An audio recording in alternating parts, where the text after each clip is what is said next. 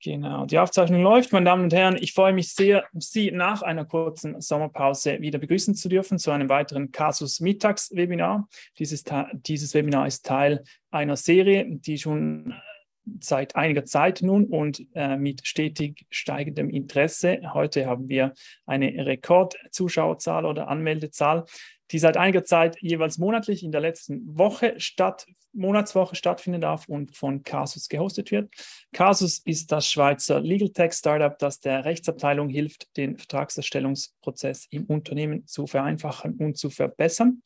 Mein Name ist Florian Stuber und es freut mich sehr, heute hier zu sein, zusammen mit meinem Co-Host Leo Staub und unserem heutigen Gast Markus Hartung.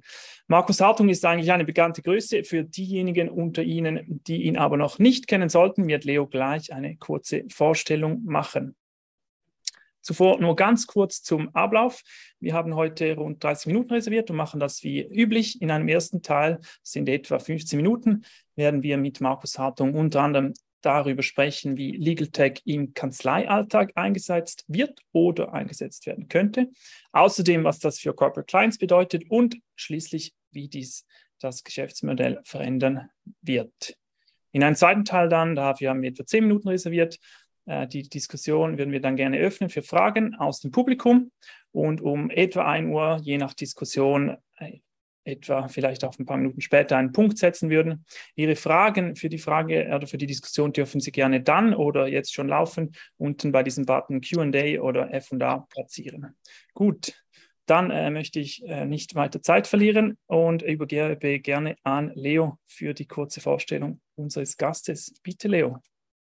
Vielen Dank und ein ganz großes herzliches Willkommen an Markus Hartung. Wir kennen uns nun schon eine ganze Anzahl von Jahren und ich schätze Markus Hartung sehr. Er ist einer der großen Namen, äh, wenn es darum geht, über die Entwicklungen des Marktes für rechtliche Dienstleistungen nachzudenken.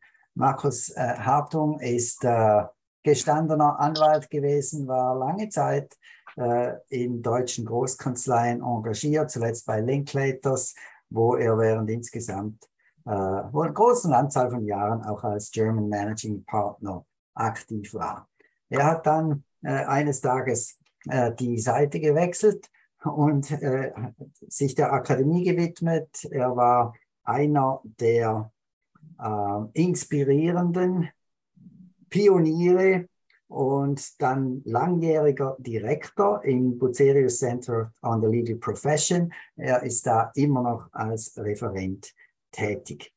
Wie es sich gehört, hat er noch ein paar andere Aktivitäten. So äh, äh, ist es ihm gelungen, in kurzer Zeit eine junge Kanzlei äh, aufzubauen in Berlin, Chevalier, die aber bundesweit tätig ist und sich konzentriert auf Arbeitsrecht für Arbeitnehmerinnen und Arbeitnehmer. Daneben berät er immer noch die entsprechenden URLs werden wir Ihnen dann beim Interview unten einblenden. Berät er immer noch Kanzleien, wenn es darum geht, eine Strategie zu finden oder Managementfragen zu lösen.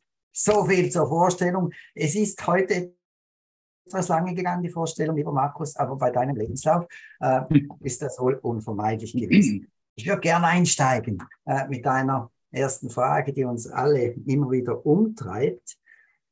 Äh, du kennst den Markt wie kein zweiter. In welchen Bereichen wird Legal Tech eigentlich in Kanzleien und Rechtsabteilungen äh, bereits wirklich eingesetzt? Es wird ja viel darüber geredet, aber was ist denn dran an diesem Gerede? Hm.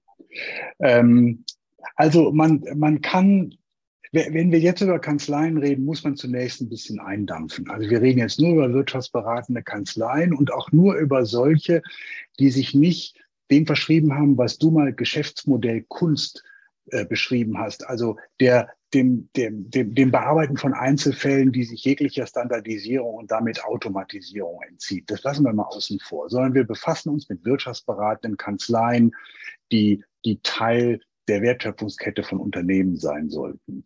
Und bezogen darauf kann man, glaube ich, drei Bereiche erstmal nennen, wo, wo die so zum Legal Tech gehören. Das eine ist schlichtweg eine andere Schnittstelle zwischen Mandant und Kanzlei, als es das früher gab im persönlichen Gespräch. Also die Schnittstelle für einen äh, Dokumenten- oder Informationsaustausch, gemeinsame Plattformen. Das ist das eine.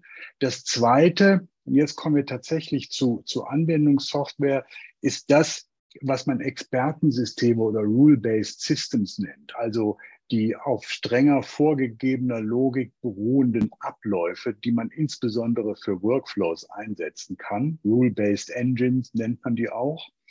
Ähm, also werden für Dokumentenautomatisierung und Abläufe eingesetzt. Und das Dritte ist das, was man so unter dem Bereich AI fassen würde, also künstliche Intelligenz, KI oder Artificial Intelligence. Das ist wiederum Software, die in der Lage ist, ähm, Muster zu erkennen, und zwar in, in Daten. Und diese Daten können Schriftstücke oder andere sein. Das wird häufig bei Due Diligences eingesetzt, um so das erste Level an Suche durchzuführen. Das, das ist Software, die inzwischen so weit entwickelt ist, dass sie nicht mehr nur nach Stichworten sucht, wie das bei eDiscovery ja früher üblich war, sondern aus Sinnzusammenhängen auch, also semantische Suchen durchführen kann.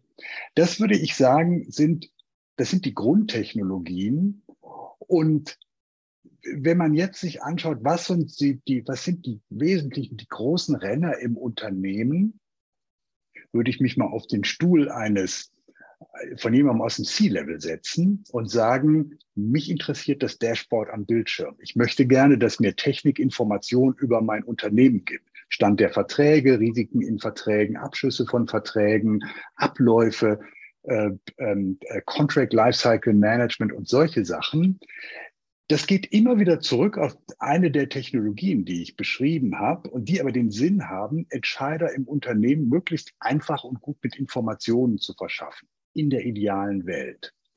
Ähm, aber das ist so die, die Antwort auf die Frage. Kanzleien wiederum sind, glaube ich, etwas besser darin, Systeme für Unternehmen zu entwerfen, also Tools und Anwendungen für Unternehmen zu entwerfen, weil häufig Rechtsabteilungen kein ausreichendes Budget haben, um das selber zu machen. Jedenfalls ist es in deutschen Unternehmen so. Äh, Kanzleien tun sich schwer, ihre eigenen Abläufe zu automatisieren. Das liegt ein bisschen an der Natur der Rechtsanwälte, dass die, also die Standardisierung von Arbeitsabläufen ist deutlich schwieriger als äh, als Technik einzusetzen, also die ganze Vorstufe. Das wäre so die, die kurze Antwort erstmal auf deine Frage. Leo, du bist auf Mute, ich verstehe dich gerade nicht. Darf ich kurz nachhaken? Äh, wenn wir uns im Markt umhören, dann hören wir oft, äh, ja, wir haben investiert schon vor ein, zwei Jahren und haben das äh, auch, äh, die Software auch eingeführt aber jetzt wird sie nicht gebraucht oder sie wird nicht ausreichend genutzt oder sie wird nicht zuverlässig genutzt, sodass der Nutzen dann am Schluss auch nur sehr, sehr mäßig ist. Vielleicht deshalb die Nachfrage, ähm, was funktioniert denn eigentlich und was funktioniert vielleicht nicht von, von ja. der großen Palette, die du eben genannt hast? Also das ist, eine, das ist ein gutes und auch ein sehr heikles Thema. Was überhaupt nicht funktioniert, ist, wenn der CIO eines Unternehmens zur Ilta nach Las Vegas fliegt, Produkte und Tools sieht, begeistert mit einem Arm voll Prospekten zurückkommt und das Unternehmen sich dann entschließt, bestimmte Tools einzukaufen. Das ist einfach rausgeworfenes Geld.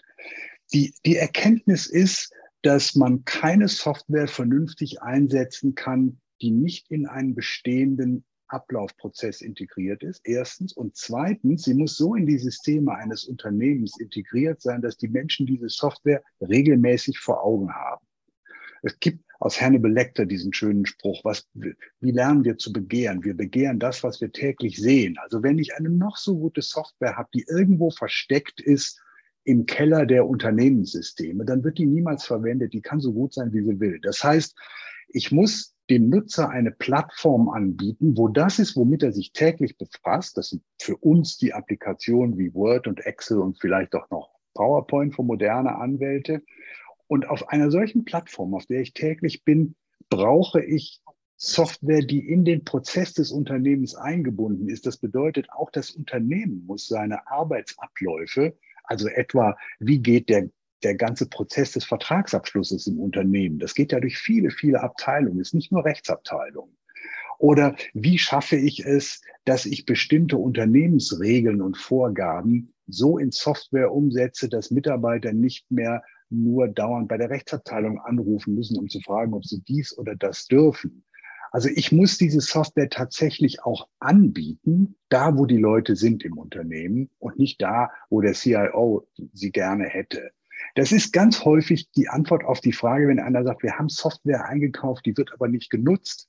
Wenn man denen dann über die Schulter guckt und sagt, zeig mir mal, wo die Software ist, dann finden die das selber nicht. Verstehst du? Ah, das, ja. es, ist, es ist tatsächlich eine Frage des, des Tabletts, auf dem die angeboten werden muss. Ja, ja vielen Dank. Florian? Das, ja, genau. Danke, Lea. Das bringt mich zu, zu meiner äh, nächsten Frage. Und zwar, du hast es jetzt schon angeschnitten, Markus. Ähm, wenn ich mich jetzt nämlich in die Schuhe eines Juristen oder einer Juristin stelle, sei das in einer Kanzlei oder in einer Rechtsabteilung. Und jetzt will ich das erfolgreich äh, machen, ein Tool einführen, einen Prozess umstellen intern. Wie schaffe ich das? Weißt du, hast du da Erfolgsfaktoren? Hast du da Tipps? Kann ich das überhaupt nicht? Weißt du, müsste ich eher äh, jemand sein, IT-Projektmanagement-Erfahrung? Bin ich die falsche Person als Jurist? Was ist da dein Rat? Also mein Rat ist jetzt bezogen auf eine Kanzlei, ne? nicht aufs Unternehmen. Bezogen auf eine Kanzlei ist erstens, fange mit einem Pilotprojekt an und mach das in einer Abteilung, wo du Leute hast, die danach gefragt haben. Also die sowieso bereit sind, das zu machen. Zweitens, wenn du nur einen IT-Projektmanager hast, wird das scheitern. Du brauchst das, was wir so Legal Engineer nennen. Das sind Leute, die sind sowohl Juristen und haben eine starke Nähe zur Software. Die wissen, wie Software funktioniert und die wissen, wie man Abläufe in Software übersetzen kann. Legal Engineer, das ist der im Augenblick so ein gebräuchlicher Artikel, aber das ist jetzt alles nicht geschützt und vor allen Dingen kein festgelegter Ausbildungsgang. Und dann ist der erste Schritt, der hat gar nichts mit Technik zu tun. Der erste Schritt hat etwas damit zu tun, wie arbeiten wir eigentlich und was nervt uns? Was ist das, was wir eigentlich gerne anders hätten? Und das kann in einer Corporate-Abteilung, wo man so mit dem kleinen Corporate für Unternehmen, also Bestellung von Geschäftsführern, Änderungen im Gesellschaftsvertrag, Anmeldung ans Handelsregister, so Sachen, die die immer wieder so Schritte sind, wo, wo Leute dann da einen Knopf drücken müssen und da einen Knopf drücken.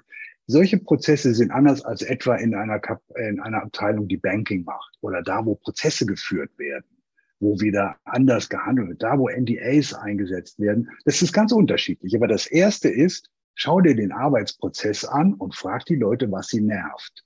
Also führe sie über ihre Pain Points an eine Lösung und sag nicht, guck mal, ich habe hier ein Tool, damit kannst du Folgendes machen. Diese Tools, mit denen man Folgendes machen kann, landen irgendwann in der Kiste, weil es die Leute nicht da abholt, wo sie sind.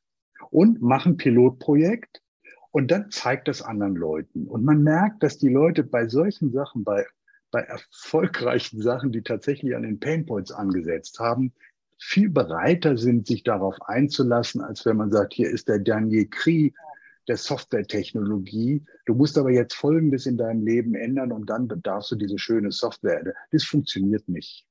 Ich glaube auch nicht in Unternehmen. Mhm. Mhm. Über, überzeugt mich absolut. Das ist auch äh, Erfahrung, äh, die ich selbst äh, äh, gemacht habe. Wenn wir jetzt äh, annehmen, diese Veränderung gelingt, beispielsweise in der Kanzlei, wir stellen jetzt das um, das ist ja ein zweiter großer Punkt hier für uns, unser Gesprächspunkt in unserem Webinar. Was bedeutet jetzt das für, für die Corporate Clients? Also beispielsweise eine Rechte. Ja.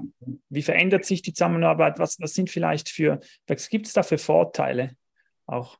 Also es gibt einen ganz großen Vorteil könnte man vielleicht daran sehen, dass bisher die Schnittstelle zwischen einer Kanzlei und einem Unternehmen häufig durch den Flaschenhals der Rechtsabteilung und dem zuständigen Partner geht.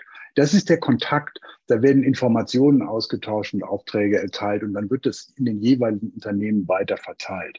Software bietet die Möglichkeit, die Leistung einer Kanzlei dem Unternehmen so anzubieten und auch an den Stellen anzubieten, wo es tatsächlich gebraucht wird. Ich gebe mal ein praktisches Beispiel.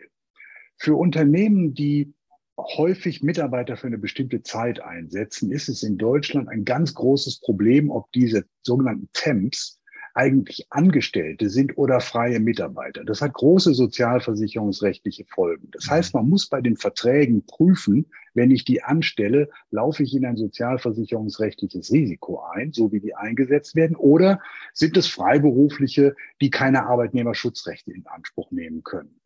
Die Überprüfung dieser Verträge geht immer nach einem bestimmten Schema, was man durch eine Software abbilden kann. Das heißt, wenn ein Unternehmen diese Verträge, die sie abschließen will, hochlädt in einer Software über eine Schnittstelle, die die Kanzlei ihr zur Verfügung stellt, in der Kanzlei wird der Vertrag automatisiert geprüft, nochmal versehen mit einem Frage-Antwort, wo bestimmte Boxes getickt werden müssen. Und dann eine Antwort kommt, die ist entweder rot, gelb oder grün. Grün heißt kein Problem, gelb heißt wir müssen es nochmal angucken. Rot heißt, so geht es auf gar keinen Fall. Damit kann aber erstens die Personalabteilung tätig werden. Da muss die Rechtsabteilung gar nicht mit befasst werden. Ähm, und der größte Teil der Verträge wird bereits erledigt, sodass das, was tatsächlich problematisch ist, ein viel kleinerer Teil von Verträgen, der wird zwischen der Kanzlei und der Rechtsabteilung anders behandelt als die von den 1000 Verträgen, die, sagen wir mal, 900 50 Verträge, die alle völlig unproblematisch durch Software gelöst werden können. Und das bedeutet, die Kanzlei, die so etwas anbietet, gibt dem Unternehmen die Möglichkeit, die anwaltlichen Services immer dann, wenn das Unternehmen es braucht, zu holen. Und jeder, der es im Unternehmen braucht und Zugang zu der Schnittstelle hat, kann sich diese Services besorgen. Muss nicht bei der Rechtsabteilung anrufen und sagen, kannst du bitte mal bei unserer Kanzlei Folgendes überprüfen lassen. Also der, der Leistungsaustausch zwischen Kanzlei und Unternehmen wird viel einfacher. Und ich habe eben gesagt, Kanzleien müssen so Teil der Wertschöpfungskette des Unternehmens werden. Sie werden dadurch tatsächlich Teil des Unternehmens. Und die Verbindung zwischen Kanzleien und Unternehmen wird durch solche Services viel enger und nicht nur rein projektbezogen. Das ist ein praktisches Beispiel. Ich glaube, das kennt man auch öffentlich. Das macht CMS für die Deutsche Telekom sehr erfolgreich. Und CMS in Deutschland ist eine Kanzlei, die eine sehr, sehr große arbeitsrechtliche Abteilung hat, die sich selber quasi kannibalisiert haben, indem sie diese Services angeboten haben, obwohl sie sich damit selber Konkurrenz gemacht haben, weil sie erkannt haben, sie festigen die Beziehung zum Unternehmen und die Unternehmen nehmen das sehr gerne in Anspruch. Und wenn es Probleme gibt, dann greift man auf den Berater zu. Und dieser Mix aus persönlicher Beratung und softwaregestützter Beratung, die ohnehin die Beratung, das Beratungskonzept der Zukunft ist, funktioniert super gut. Mhm. Markus, wenn ich dir richtig zugehört habe, gibt es eine Art äh, Verknüpfung des Leistungserstellungsprozesses im Unternehmen mit dem Leistungserstellungsprozess der Kanzlei. Mhm. Okay? Mhm. Und wenn ich, wenn man ganz genau hinhört, dann hat man auch gehört, dass da die Rechtsabteilung äh, als Intermediär dann auch in vielen Fällen wegfällt. Die braucht es schlicht nicht mehr. Okay. Ja, Moment. Pass auf, für alltägliche Fragen braucht man die nicht ja, mehr. Das, was die Rechtsabteilung heute nerven würde. Es bleiben aber die Punkte übrig, weswegen ja die Leute in der Rechtsabteilung sind. Also die kniffligeren Sachen. Aber alle diese Alltagsfragen, die aber trotzdem den Eingang der Rechtsabteilung so verstopfen, wie man immer mhm. sagt, und die dazu führen, dass die Rechtsabteilung nicht erreichbar ist und die Leute im Stress sind, weil sie im Grunde genommen mit Dingen beschäftigt sind, mit denen sie nicht beschäftigt sein sollten. Es gibt viele Ausnahmen inzwischen, aber die Regel scheint mir immer noch zu sein, es gibt, es gibt nicht so Pförtner vor den Rechtsabteilungen, die mal sortieren, was kann eigentlich über ein Chatbot geregelt werden, und wo muss sich wirklich jemand persönlich mit befassen? Welche Verträge kann ein Vertrieb selber entwickeln über eine Dokumentenautomatisierung mit Dokumenten und Abläufen, die von der Rechtsabteilung autorisiert werden? Da muss doch die Rechtsabteilung dann nicht jeden Vertrag abnicken, wenn ein bestimmtes Muster verfolgt worden ist. Und erst wenn man entscheidend von dem freigegebenen Muster abweichen will, dann meldet man sich wieder bei der Rechtsabteilung. Dann sind das vielleicht noch sieben Prozent der Fälle von früher. Und das ist eine ungeheure Entlastung und schafft auch Frieden im Unternehmen. Denn aus Sicht des Vertriebs ist die Rechtsabteilung doch ein Pain in the, ich will es gar nicht sagen, aber du verstehst, was ich meine. Ja, Weil die doch, ja, das dauert alles zu lange. Und das kann man durch Software und durch Einbeziehung solcher Dienstleister auf einem anderen Weg viel besser über Technik lösen, erfordert aber viel Betrachtung von Abläufen, Abgleichen von Abläufen, Integration, wie du gesagt hast, das geht nicht ebenso und schon gar nicht durch den Kauf von Software. Mhm. Mhm. Okay, ja, hochspannend. Wir, wir pflegen das, das Garagenphänomen zu nennen. Du baust eine neue Garage, weil du einen zusätzlichen Zweitwagen hast und dann, äh, dann stellst du dein Gartenwerkzeug da rein und deine Kinder stellen ihre, ihre Spielzeuge da rein und dann ja. kommt ein bisschen über den Winter, werden noch Pflanzen eingestellt und am Schluss kriegst du dein Auto nicht mehr rein. Das ist das, was viele Rechtsabteilungen beklagen. Die werden tatsächlich zugemüllt mit vielen Routinefragen, mit Fragen, die irgendjemand anders im mhm. Unternehmen ebenso gut beantworten könnte und können dann ihrer ja. eigentlichen Aufgabe nicht mehr nachkommen. Okay? Ja. ja, verstanden. Das ist, äh, das ist eine ganz spannende ja. Und ich, ich will ja auch sagen, wenn man so denkt, also wenn man so Chatbot sagt, dann mhm. denkt man ja immer, naja gut, das ist so, das passt so für einfache Sachen.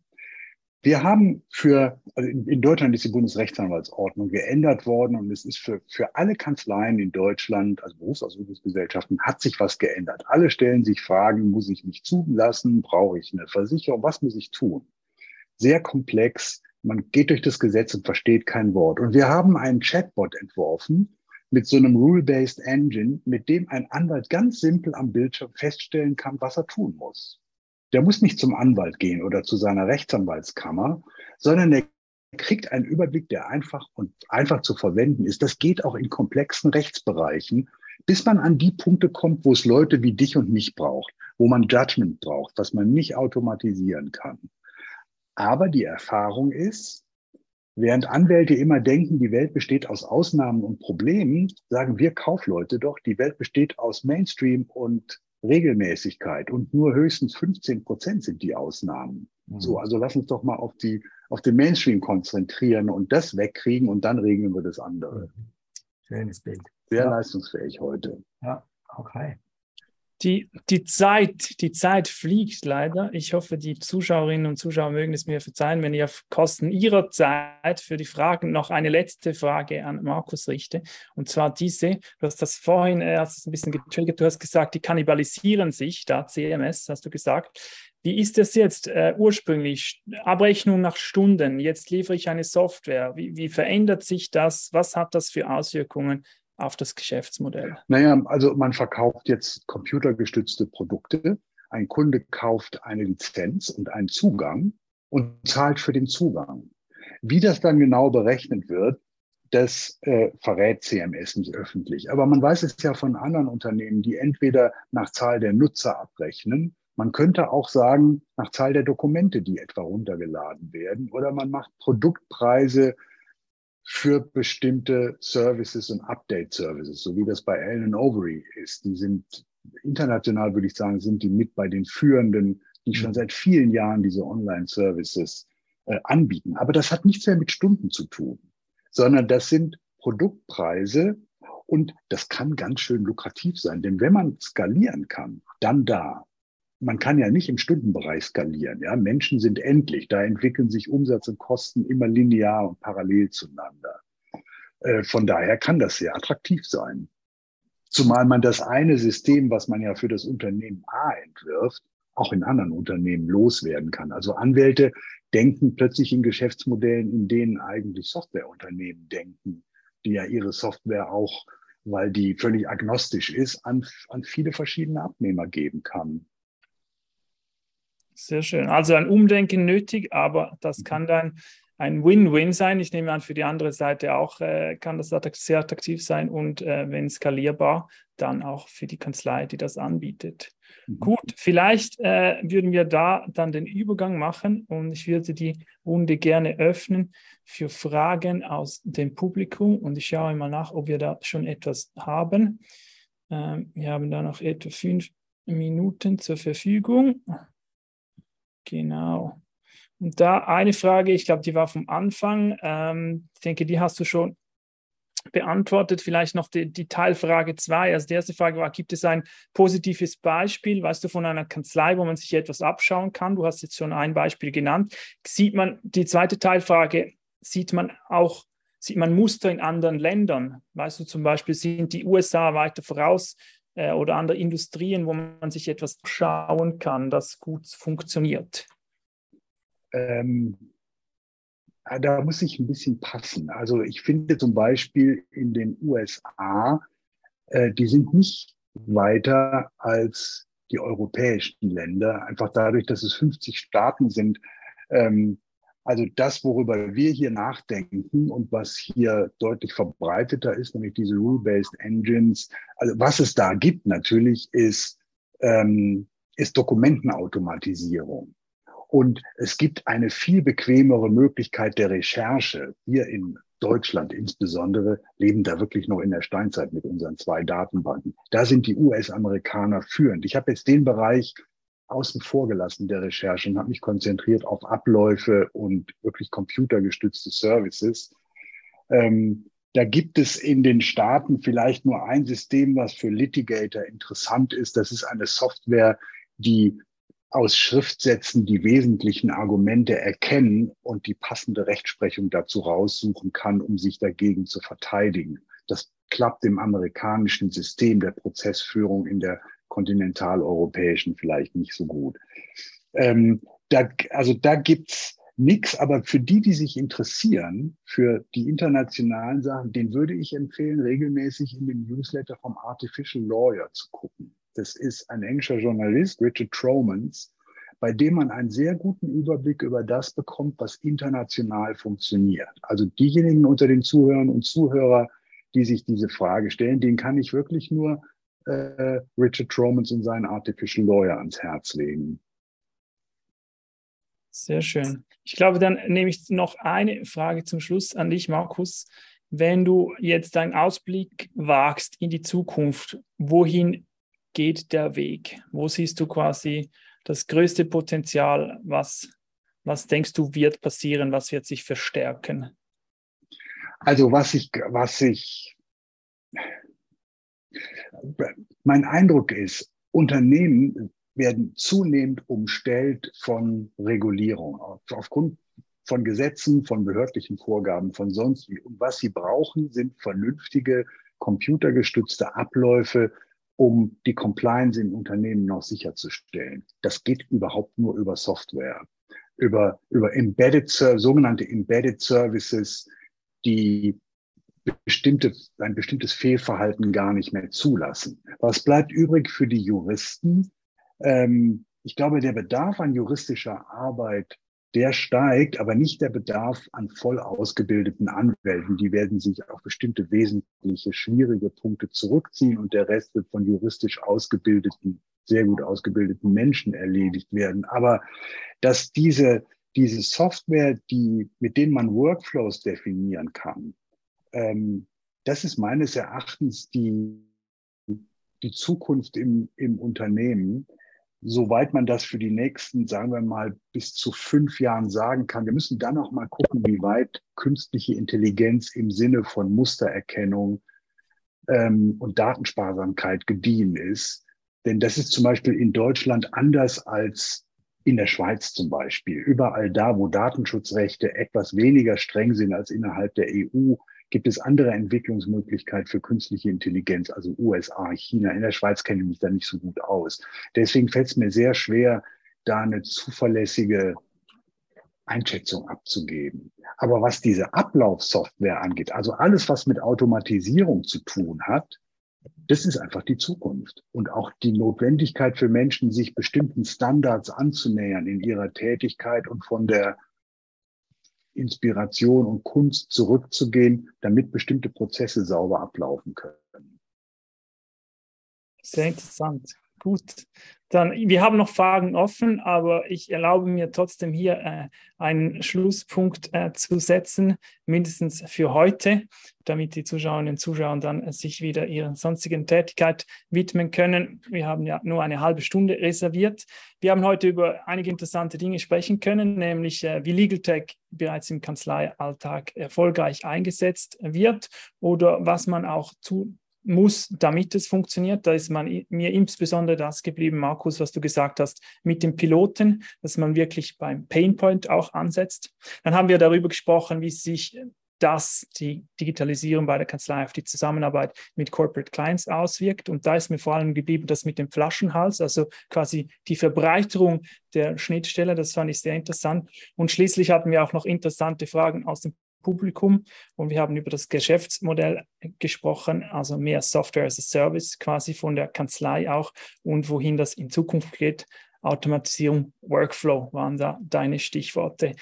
Ähm, ich danke für äh, die Fragen aus dem Publikum. Ich danke vor allem aber auch Markus Hartung für die Zeit und die Ansichten, die er heute mit uns geteilt hat. Das war wirklich sehr spannend. Spannend dürfte es auch in unserem nächsten Mittagswebinar werden. Das äh, ist dann am 28. September. Reservieren Sie sich also gerne schon mal den Termin, den 28. September, und folgen Sie uns, folgen Sie Casus auf LinkedIn. Wir halten Sie dann gerne auf dem Laufenden. Diese Aufzeichnung werden wir, wie gesagt, gerne zur Verfügung stellen. Falls Sie Fragen, Feedback oder sonstige Anmerkungen haben, nehmen wir das gerne wie üblich auf den üblichen Kanälen auf. Ansonsten danke nochmals an Leo, an Markus und Ihnen fürs Zuschauen. Ich wünsche Ihnen allen einen schönen Tag. Bis zum nächsten Mal.